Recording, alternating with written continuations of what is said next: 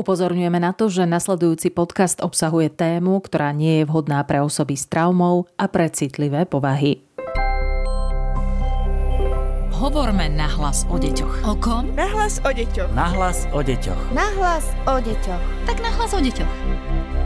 Vítajte v ďalšom z našich podcastov Nahlas o deťoch, ktorý vzniká vo výskumnom ústave detskej psychológie a patopsychológie a dnes sa, ako sme slúbili, vraciame k vážnej téme, ktorú sme otvorili už minulý týždeň.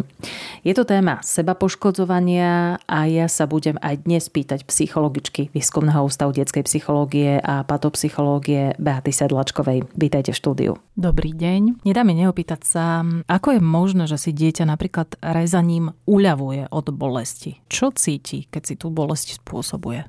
Dieťa si vlastne takýmto dysfunkčným spôsobom prekrýva psychickú bolesť, ktorú cíti a s ktorou si nevie poradiť.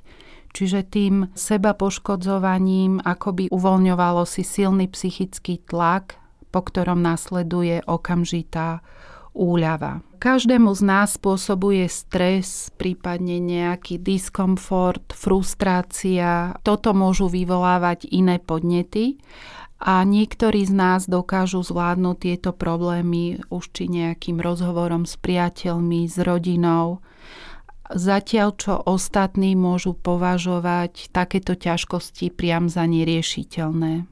So seba poškodzovaním sa stretávame vtedy, keď nedokážu mladí vyjadrovať svoje emócie, hovoriť o tom, ako sa cítia, čo ich trápi, čo ich hnevá, čo ich irituje nejakým spôsobom, až sa ten tlak stane pre nich neznesiteľným. A potom používajú vlastne svoje telo ako spôsob, ktorým vyjadrujú svoje myšlienky, pocity, ktoré nemôžu povedať nahlas je toho na nich akoby priveľa v istej situácii. Ak sa niekto seba poškodzuje v takej situácii, keď sa cíti nahnevaný, depresívny, trápi sa, tak pociťuje nutkanie vtedy ubližiť si ešte viac. Mm. Preto je dobré o emóciách hovoriť a je vhodné poskytnúť to prostredie, kde môžu mladí vyjadriť svoj názor a svoje emócie nejakým voľným spôsobom. Môžeme ako rodičia odhaliť nejaké také varovné signály e, skôr, ktoré predchádzajú tomu seba poškodzovaniu? A my ako rodičia by sme si v tejto súvislosti mali všímať psychický stav svojho dieťaťa, či sa mení jeho prežívanie, či nie je zavreté v izbe, aký tlak na ňo kladie škola, či u nás doma prebiehajú nejaké ťažkosti, hádky, ak áno, ako na to dieťa reaguje. Aké sú vzťahy nášho dieťaťa s priateľmi, či sa rozkamaratilo dieťa s kamarátmi, či ostáva zavreté doma, Otázka šikanovania v škole je v tejto súvislosti tiež dôležitá. Či sa cíti dieťa v škole dobre, vyhýba sa škole. Príznaky depresie, depresívne správanie, úzkosť, sebavedomie dieťaťa, či si neprestalo veriť, životné zmeny u dieťaťa, či zmenilo školu, či sme sa presťahovali a zmenilo sa jeho prostredie, v ktorom vyrastalo. Ak áno, ako zvláda túto zmenu. A určite je dôležité všímať si aj užívanie alkoholu a iných návykových látok u dieťaťa. Takže to sú tie také varovné signály, pri ktorých eh, by sme mali ako rodičia spozornieť. Keď má dieťa napríklad rany na rukách. Hovoríte, že to dokáže veľmi skrývať, až tak, že si to ako rodičia nevšimneme. Ako to dokáže skryť? Ako si to dokážeme nevšimnúť, že naše dieťa naozaj si ublížilo a my to vlastne nevidíme? Móda je v súčasnosti veľmi variabilná a naozaj veľmi veľa mladých ľudí sa oblieka do takého oversize oblečenia, do nejakých tmavých farieb, hej, nosí voľné, široké oblečenie, dlhé rukávy. Rodičia by si teda mali všímať, ako sa dieťa cíti, čo prežíva, zaujímať sa o ňo Avšak v puberte e, je toto veľmi ťažké, lebo dieťa sa prirodzene začína rodičom vzdialovať, zatvára sa vo svojej izbe, vyžaduje súkromie a rodič strácal akoby možnosť dieťa kontrolovať. prezerať ho, hej, že je to oveľa zložitejšie, ako keď bolo dieťa malé. Uh-huh. A mali sme presnú predstavu o jeho tele, tak toto s pribúdajúcim vekom a s určite s potrebným rešpektovaním súkromia dieťaťa, ako by rodič strácal túto možnosť. Čiže dieťa sa nám prirodzene vyhýba, nechce sa ísť v lete kúpať, je zavreté vo svojej izbe, rodič nemá informácie o tom. Takže dieťa sa dokáže skryť aj e, za súčasnú módu. Môžeme napríklad spozornieť, keď e, je veľká horúčava vonku a ono si nechce obliecť krátke tričko napríklad? Presne tak, nosí dieťa aj v horúcom lete dlhé rukávy, je zavreté doma, izoluje sa, nezaujíma sa o, o bežné veci, o to, čo mu robilo radosť predtým. Mení sa nálada dieťaťa, mení sa strávovanie jeho, nejaký spánkový režim, reaguje agresívnejšie, Môže o tom aj rozprávať dieťa priamo. Hovorí o seba poškodzovaní, aj keď nepomenuje samého seba, že sa seba poškodzuje, ale všimneme si zvýšený záujem o túto oblasť. Uh-huh. Môže sa obviňovať dieťa, hovoriť o tom, že zlíháva, prípadne priamo si všimne rodič nejaké tie rany alebo jazvy na tele a celkovo dieťa akoby nemalo rado same seba priam nenávidí seba samého a môžeme si všimnúť teda požívanie návykových látok alebo alkoholu. Tak nám teraz poďte poradiť. Budem sa pýtať ako matka, ako správne reagovať, keď prídem práve ako matka na to, že si moje dieťa ubližuje. Predsa len e, je to pre rodiča určite najskôr hlavne šok. Tak ako mám zareagovať? Alebo ako máme zareagovať všetci? O tejto situácii sa treba určite rozprávať, ale ako o tom hovoriť? No hlavne pokojne, čiže v situácii šoku po zistení, že naše dieťa si ubližuje, si radšej nechať čas na vychladnutie a rozprávať sa až po upokojení. Byť pri dieťati, byť s ním a podporovať ho. Čiže také tie hlavné zásady na tento dôležitý a zároveň ťažký rozhovor sú nájsť si dostatok času, lebo nevieme, koľko ten rozhovor bude trvať. Môže trvať veľmi krátko, ale môže aj otvoriť tému a môžeme sa rozprávať aj niekoľko hodín.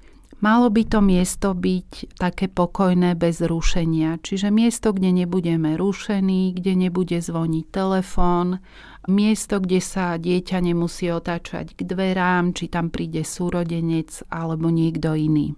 Dôležité je dieťa neodsudzovať. Táto nová skutočnosť ťažká v nás môže vyvolať rôzne reakcie, rôzne emócie od šoku, Môžeme byť smutní, zaskočení, nahnevaní, môžeme sa cítiť zradení, prípadne, že sme zlyhali ako rodičia. Všetko sú to prirodzené reakcie, ale rodičia sa potrebujú sústrediť na ten ďalší krok a to hľadať riešenie a pomoc dieťaťu. Čiže rodič by sa mal snažiť dozvedieť viac, mal by sa snažiť porozumieť tejto situácii. Nepýtať sa priamo na tie rany, ale pýtať sa na to, ako sa dieťa cíti, čo prežíva, s čím by potreboval pomôcť, čiže čo môže rodič urobiť pre dieťa.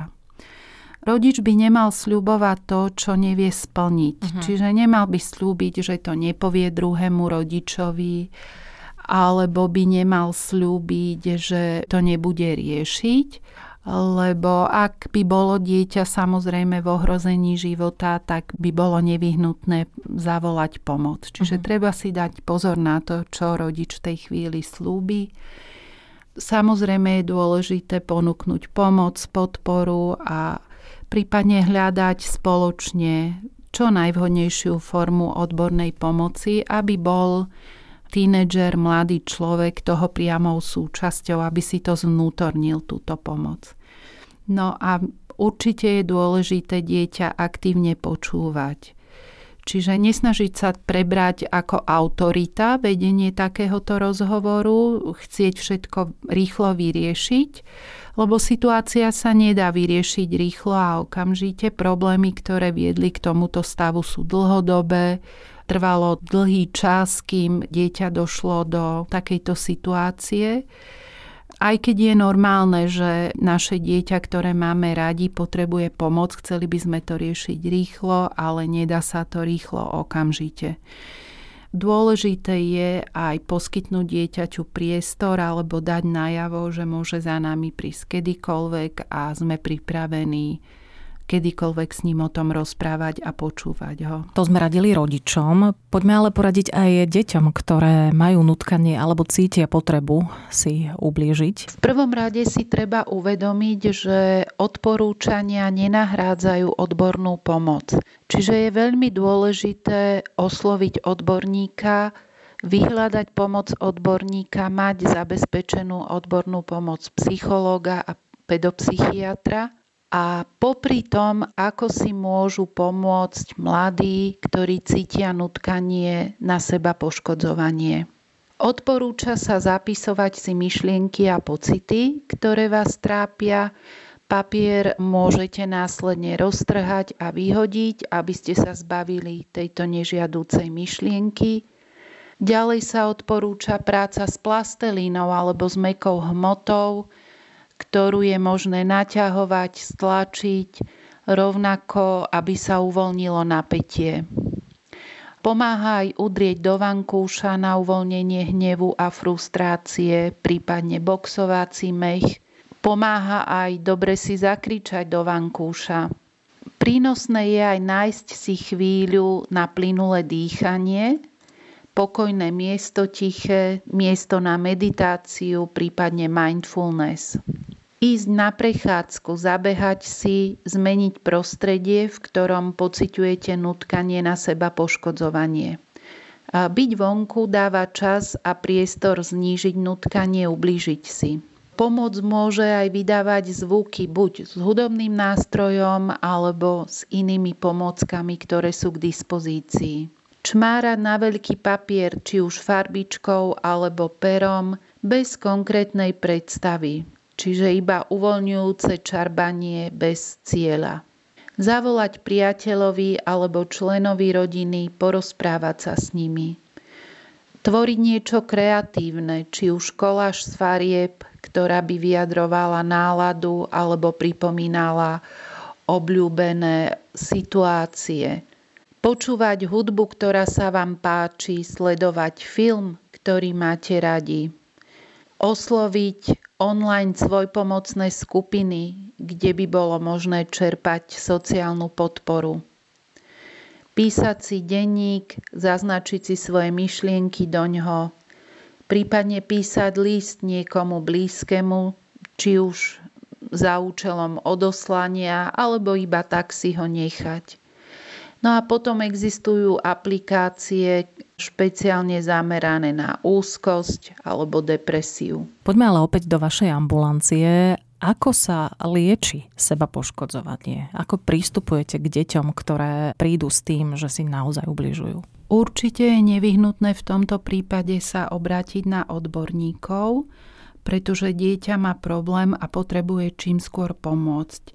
Čiže nie je to niečo, čo je možné zvládnuť v rámci rodiny, aj keď nám dieťa slúbi, že už to nebude robiť. Nepomáhajú nejaké podmienené vymáhanie sľubov. Je naozaj potrebné sa obrátiť na odborníka, a to psychológa aj pedopsychiatra. Čo sa psychológa týka, je v tomto prípade dôležitá psychoterapia, najmä kognitívno-behaviorálna terapia, ktorá pomôže dieťaťu a u pedopsychiatra zvážiť medikamentóznu liečbu ako podpornú liečbu.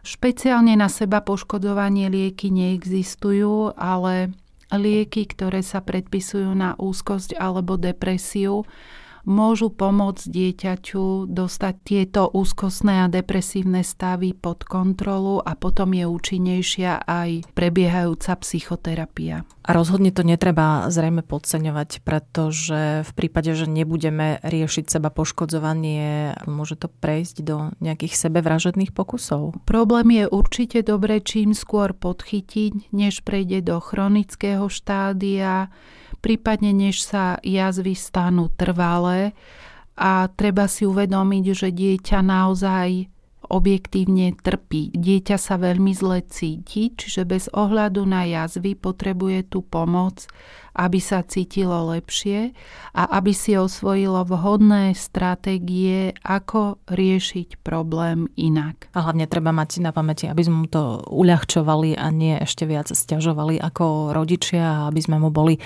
oporou.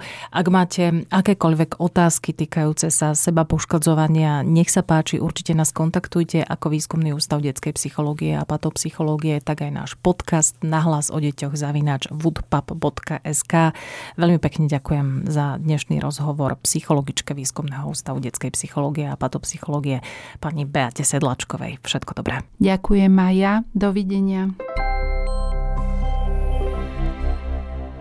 Podcast Nahlas o deťoch realizujeme v rámci národného projektu štandardizáciou systému poradenstva a prevencie k inklúzii a úspešnosti na trhu práce. Projekt sa realizuje vďaka podpore z Európskeho sociálneho fondu a Európskeho fondu regionálneho rozvoja v rámci operačného programu Ľudské zdroje. Hovorme nahlas o deťoch. O kom? Nahlas o deťoch. Nahlas o deťoch. Nahlas o deťoch. Tak nahlas o deťoch.